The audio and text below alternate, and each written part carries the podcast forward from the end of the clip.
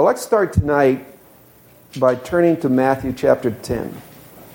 So if you grab a Bible and turn to Matthew chapter 10, we're continuing. This is our second lesson on this series on discernment.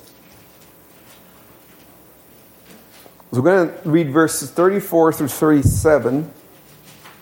And you might wonder, what does it have what does this have to do with discernment? And I'll ask you afterwards what do you think this passage has to do with discernment, and then we're going to cover it a little later on in the lesson. So Matthew 10, starting at verse 34, reading to verse 37. So this is the word of our Lord. Do not think that I came to bring peace on earth. I did not come to bring peace, but a sword. For I have come to set a man against his father, a daughter against his, her mother, and a daughter in law against her mother in law. And a man's enemies will be those who, of his own household. He who loves father or mother more than me is not worthy of me, and he who loves son or daughter more than me is not worthy of me. And he who does not take his cross and follow after me is not worthy of me. He who finds his life will lose it, and he who loses his life for my sake will find it. So, what does it have to do with discernment? These words we just read. Uh, I think there is. We're going to take a look at it in a little bit, in a few minutes. But what, uh, just as it hits you for the first time, what do these words have to do with discernment?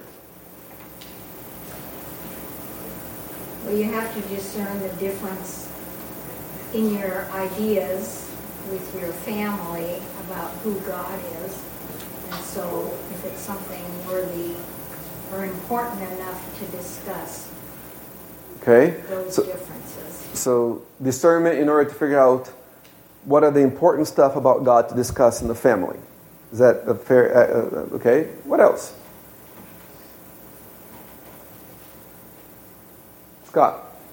Um, this is kind of an echo off of Linda's, but um, there is a fine line maybe of being truthful to Scripture and who God is, and then also being a belligerent nuisance to families so that you know how to, um, that you're not the stumbling block, but that the gospel and Christ are properly and not you being divisive. Okay. So discernment comes in knowing when you're being truthful to the gospel or when you're doing being belligerent and not doing the second but doing the first. Lois.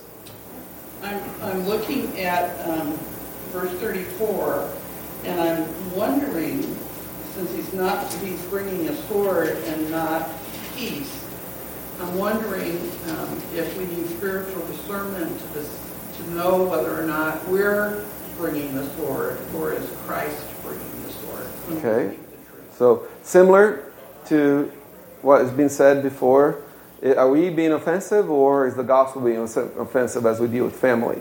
Right? That's the idea of being the sword. Is the family being divided because I'm just a jerk or is that because of the gospel of Jesus Christ? Okay? So any any any different thought that's not connected to this line of thought, all very good, but any different thought that's not connected to this line of thought. Yes, Adam. It seems like there's life decisions here, uh, or indecision, um, failing to take your cross. Okay. Later on in the passage, failing to take your cross is a lack of discernment. Okay. All right. So let's put all those in our data bank, and let's come back to it in a, a little bit. We saw last week that in broad terms, and next week we're going to spend the whole hour or 40 minutes we have actually uh, dis- defining discernment. But in broad terms, we saw that spiritual discernment is the skill of thinking biblically about life.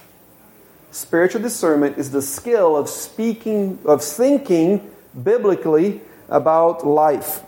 And we saw that lack of discernment, last week we saw the lack of discernment um, points to three unavoidable conclusions. If you, if you have somebody who's consistently lacking discernment in his or her life, there's three things that uh, that points to, to three conclusions that cannot, um, sorry, two slides the same.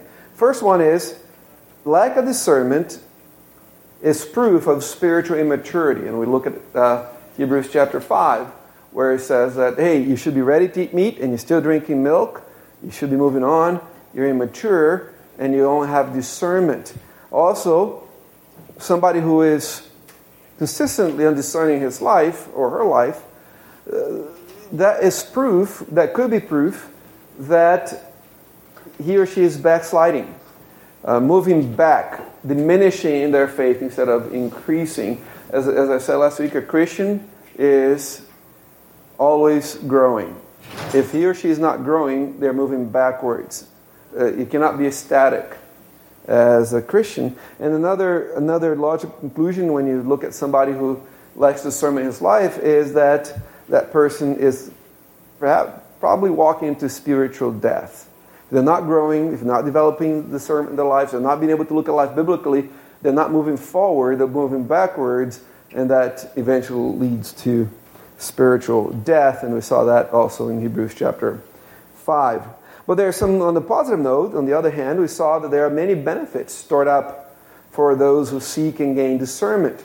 We saw that discernment is proof of spiritual life. Somebody who's discerning their life is, is, a, is one thing that can help them be assured that the Spirit is working in them, that their spiritual life. We also saw that discernment is proof of spiritual growth.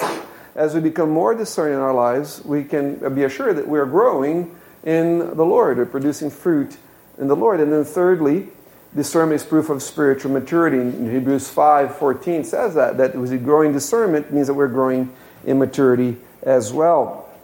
Tonight, so that was last week, I was giving you a call to discernment, getting you excited about learning about discernment, spiritual discernment. And tonight I want to talk about the challenges of discernment.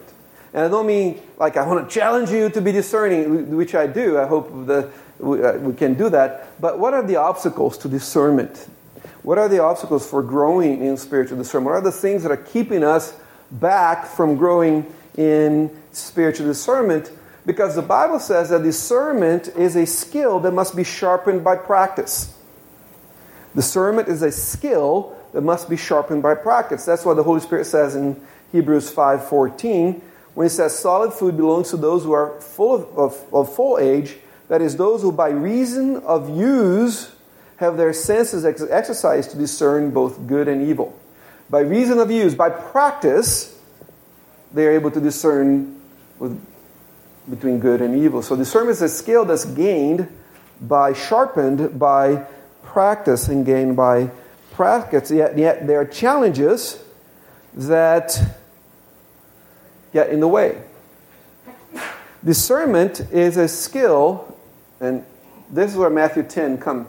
Even though uh, I think what you said was also accurate and so on, but I was thinking in this term, in these terms when, uh, and I was thinking of Matthew 10, 34 through 37. Discernment is a skill that does not tend to make us popular. Remember, there, the sword is Jesus that's bringing. Jesus the one dividing the family. And how is he divide the family? By the gospel. By having some to believe and some not believe. So, discernment, when you're discerning biblically, when you're looking at life biblically in the context of the scriptures, we are not going to be super popular. Because discernment requires us to make clear and unwavering distinctions between what is good and what is evil. And that's not something that people around us will like very much. So, what are some of the challenges to discernment? What are some of the obstacles? What are the things that might draw us back from being discerning? Chris? Well, kind of what you just said, like fear of man, I guess. Fear of man, all right? Yeah, you want to be liked. Yeah. You want, everybody wants to be liked, right? Yes. What else? What are other obstacles to growing in discernment? What are things that might keep us back from growing in biblical discernment? Yes, Scott.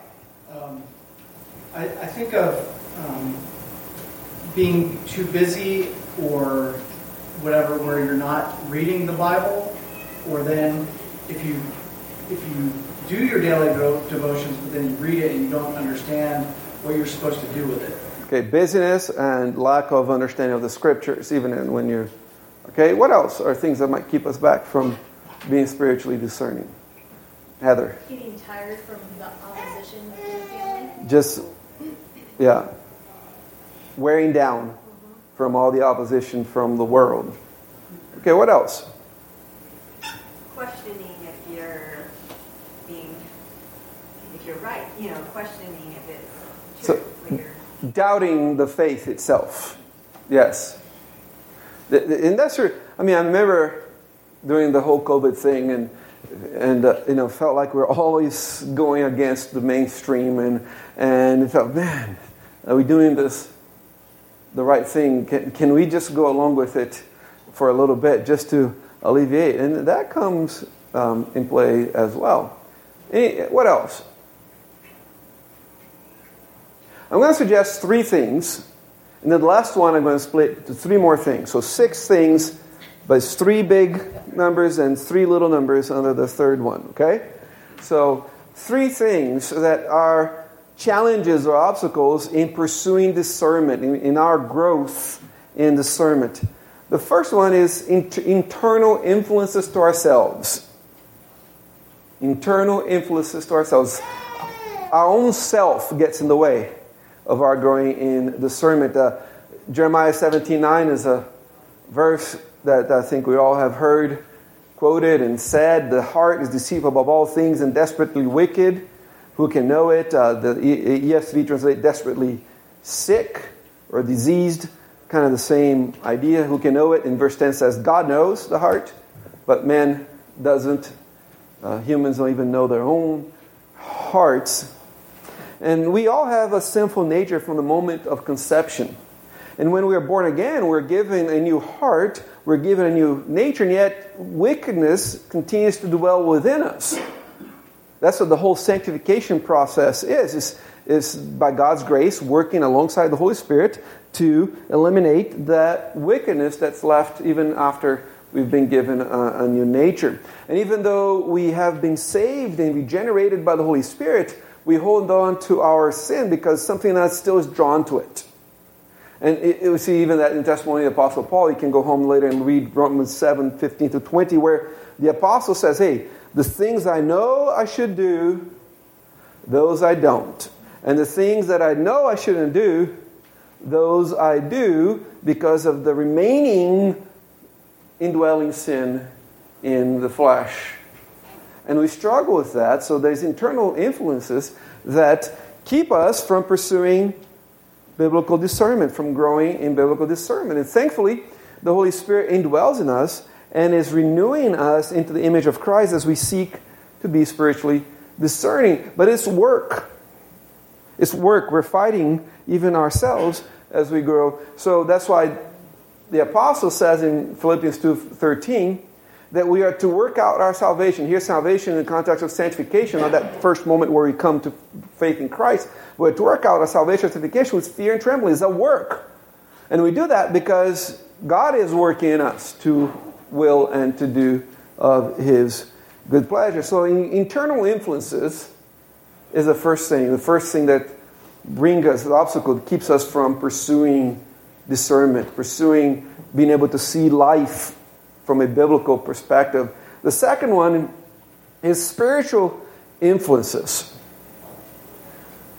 While we must be prepared to fight against the internal influences of our fallen natures, we must also deal with external spiritual influences, primarily the devil. Remember what Peter says in 1 Peter 5 8 the devil, he says, Be sober, be vigilant, vigilant, because your adversary, the devil, walks about like a roaring lion, seeking whom he may devour. Resist him, Peter says, steadfast in the faith, knowing that the same suffering, sufferings are experienced by your brotherhood in the world. Uh, Satan is not concerned about what unbelievers do. It doesn't matter to him. Has anybody here read Screwtape Letters by C.S. Lewis? I, I, hope uh, it's a good one to read. It's a light, it's, a, it's an easy reading, uh, and uh, it's entertaining and super creative. But him, him uh, uh, Screwtape is the uncle, right? Screwtape, Screwtape is the uncle, correct? Wormwood is the nephew. Okay. Screwtape makes a point. He said, "Don't worry about the world. Don't worry about those that are not saved. They are ours already. Our our focus is on the believer." So Satan is all about being in your world, in your in your way. He doesn't want you to develop spiritually.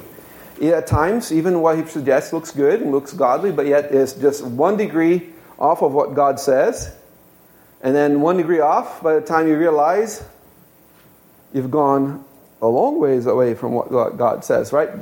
Paul says that he appears like what? Like an angel of light in 2 Corinthians 11, verse 14. Paul also tells us that our fight, our battle, our life is a spiritual battle, and we're bringing down strong, strongholds of wickedness as we fight. So we have these spiritual influences that are keeping us from going in the Lord. You must believe this Satan is fully committed to our downfall and is committed to keeping us confused. Confusion is great if you're on Satan's side of the equation. So he loves a confused church. He loves a church that's confused about the Word of God. His love a church that's confused about the gospel. He loves lack of clarity. He loves fuzzy ideas. He loves gray areas. He loves it's complicated because that distracts us from pursuing spiritual discernment. A way to overcome this challenge is putting on the full armor of God. Somebody asked me on Sunday, one of the hymns we sang said panoply, the panoply of God. That's just another word for the full armor of God. And we it is told us there in Ephesians 6 that that was given to us in order to fight wicked attacks. So if we wanted to resist spiritual influences, Put on the whole armor of God. It doesn't mean that you have to recite yourself and put on the helmet. No, no. Think about the the the the the, the uh, figurative ways that Paul is talking about faith and righteousness and the Spirit and the Word. We have truth, we have righteousness, we have faith, we have salvation, we have the Spirit to guard us. We have the Word of God to battle for us. And we can do battle against the spiritual influences so we can grow in discernment. So, internal influences, internal, not eternal, internal influences, spiritual influences. The third one, remember the third one is going to be divided into three subpoints. The third one is cultural influences that also get in the way of our developing spiritual discernment. Just, just as we need to be prepared to deal with influences that come from within, and from the spiritual realm, we also must be prepared to deal with influences arising from the culture in which we live. And I said we're going to consider three under this. I lied. It's four. Four things.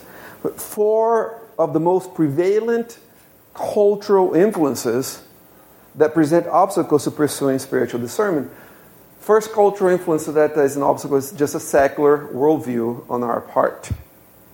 Lack of a Christian worldview, lack of being able to think Christianly about life. That's all that the, a worldview is. A worldview is a set of presuppositions that we use to look at the world, the world that we live in, and interpret life. That's our worldview. We all have it. You may not be aware of it, but we all have it a set of presuppositions, a set of rules, a set of things that we use to interpret everything around us. To use a word that has more of a negative connotation, these are our biases. Biases are not necessarily wrong, they're not necessarily bad unless they are unbiblical biases. So every person has a worldview, whether he or she is aware of it, and that worldview acts like a, a, a to quote Nancy Pearcey, that worldview acts like a mental map that tells us how to navigate the world effectively. At least the way that we think is effectively.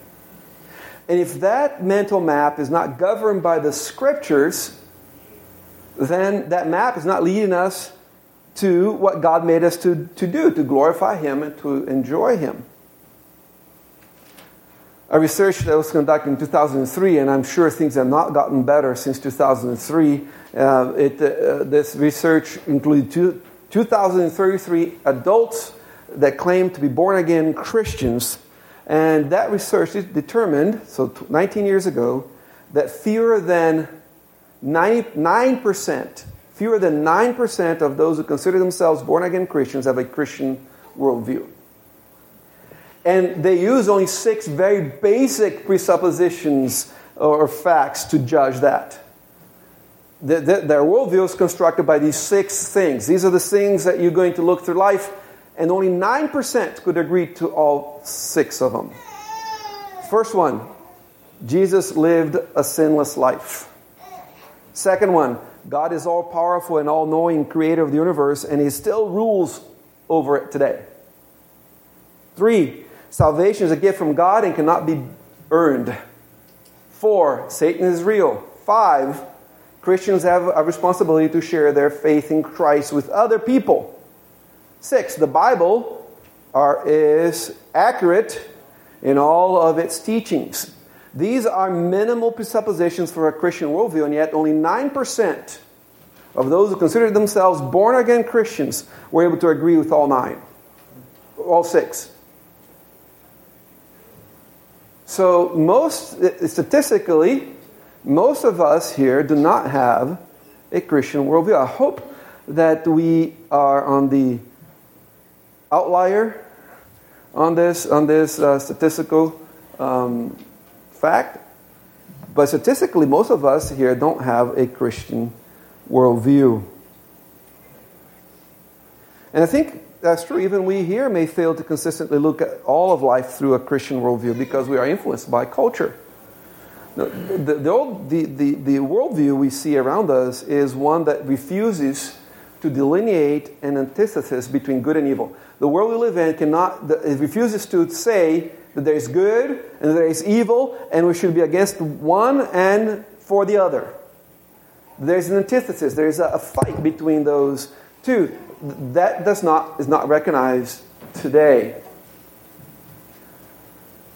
A biblical worldview is rooted in an affirmation of the, the opposing forces of good and evil.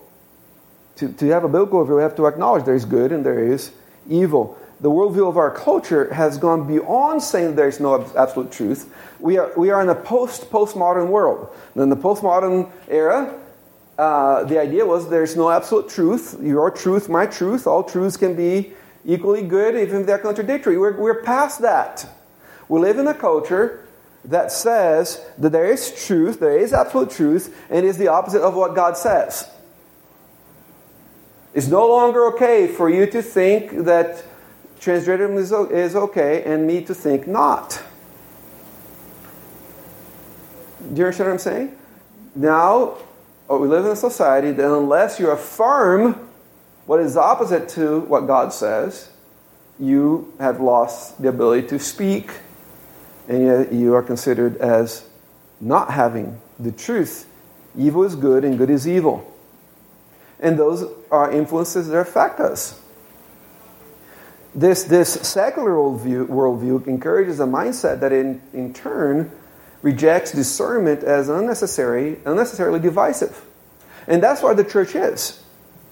The church now, as a whole, the evangelical church in the United States, consider discernment unnecessarily divisive and discerning Christians as those who cause schisms in the body of Christ. So we have to be aware of that. A second, a second cultural influence is a low view of Scripture. You know, these,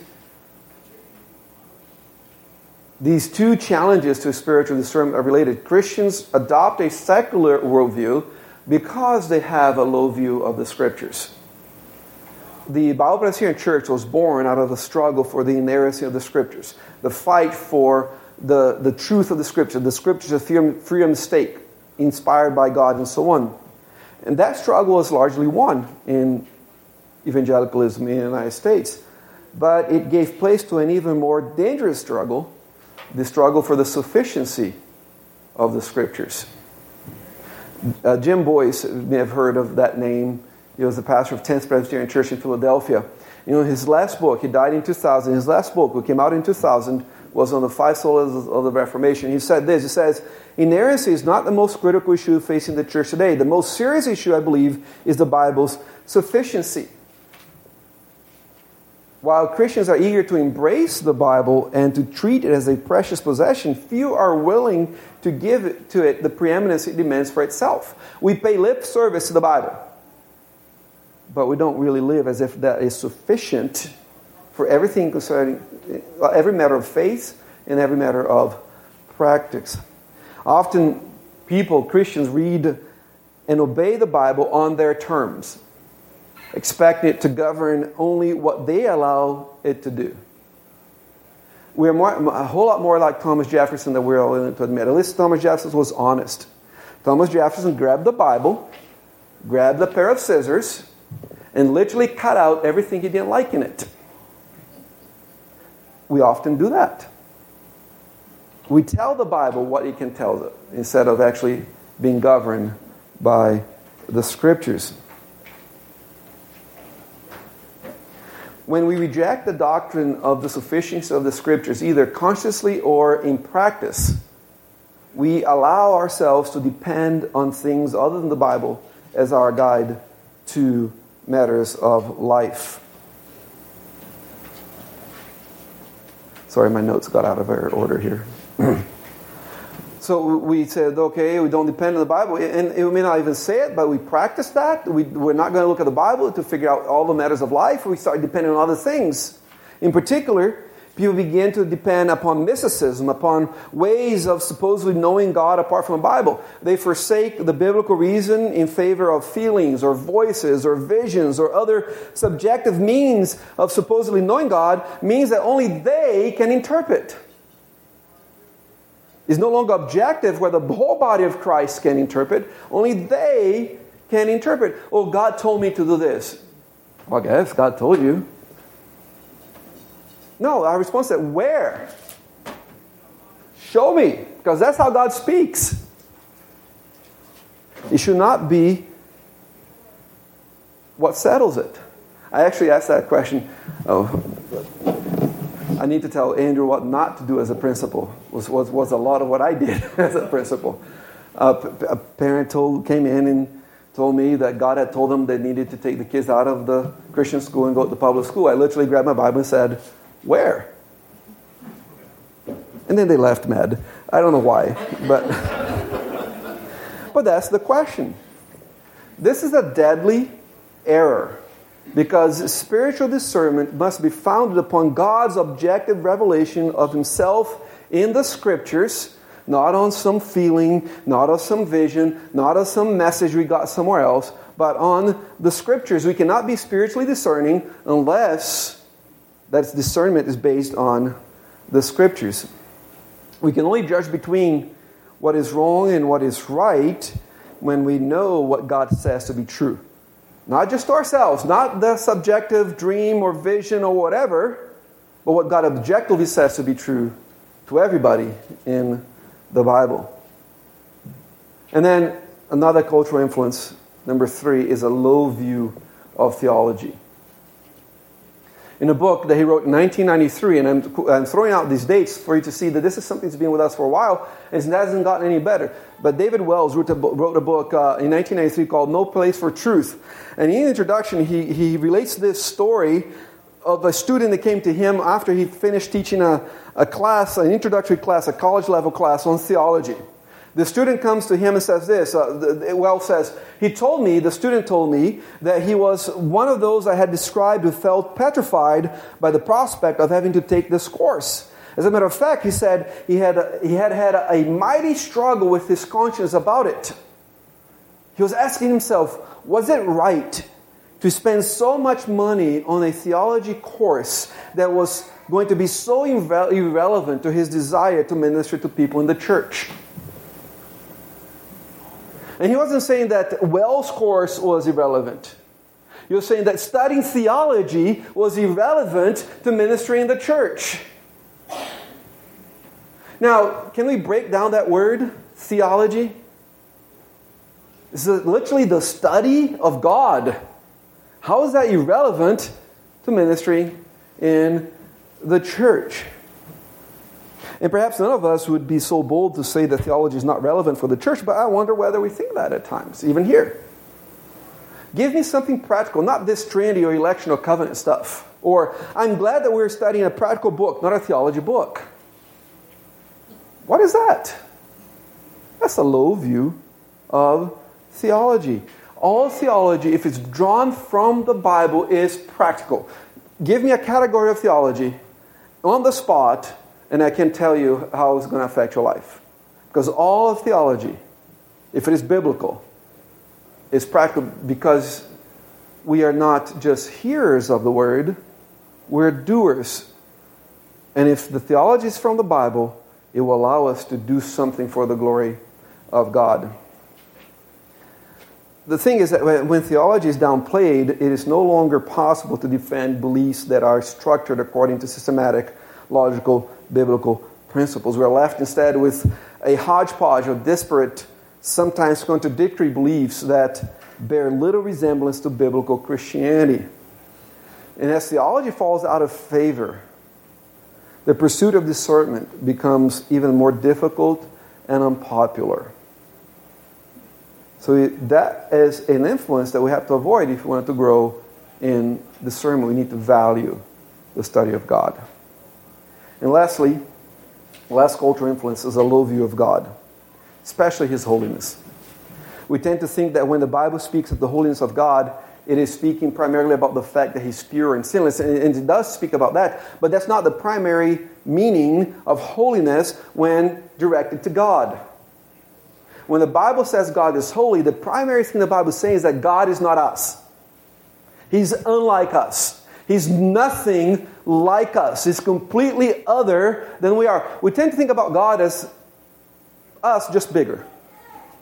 Right? I mean, I, I think that's uh, often uh, that's how we think of God us, but just bigger, more powerful, can do more things. No, God is completely unlike us, and that's why we needed the Son to come in the flesh so that we could relate to God, because otherwise we couldn't even figure Him out. That's why we need the Bible, because without the Bible, and we need the general revelation, because with those two, those two revelations, we couldn't even figure out that there was a God. He's so other than us. And yet we make God this little genie in the lamp that's just there to do whatever we want. And if that's our God, we're not going to be able to grow in spiritual discernment. I'm not super excited. I'm not very excited about this topic, so I'm sorry. It's putting you to sleep on this one. Um, but these are real challenges. And if we want to go in, in, in spiritual discernment, we need to be aware of them. These three challenges, these obstacles to discernment, that we need to be very aware of them. That we are we have this internal influence that tries to keep us from growing discernment. We have this spiritual influence in Satan trying to keep us from growing discernment. We have also these cultural influences that are trying to keep us from going discernment. So it's a challenge to growing discernment. It's, it's, it's, it's not an easy thing. It's something we need to practice and work. It has to be based on the Word of God. All right. I'm still four minutes net positive because I ended Sunday school early on Sunday. Uh, so. Any questions or last comments before we close in prayer? Lois, or is that we just praising the Lord? yes, but um, it seems to me we're talking about spiritual discernment as a result of uh, spiritual growth and spiritual maturity but I'm also um, thinking about the gift of spiritual discernment. Is there a difference? Uh, no. Every Christian is given the ability to be spiritually discerning. True. Yes. Because it's not that spiritual is a result of growth or the result of maturity. They're the same. Every Christian is called to grow and to mature. And spiritual discernment is, the, is in that process, go hand in hand. is not the one leading to the other, they are happening together. It's, it's part of being mature, is to be spiritually discerning. It's part of being growing to be spiritually discerning. And that's every Christian's called to do that. Anything else? Okay, next week, Lord willing, we're going to actually now define more carefully what spiritual discernment is on our third lesson. Let's pray.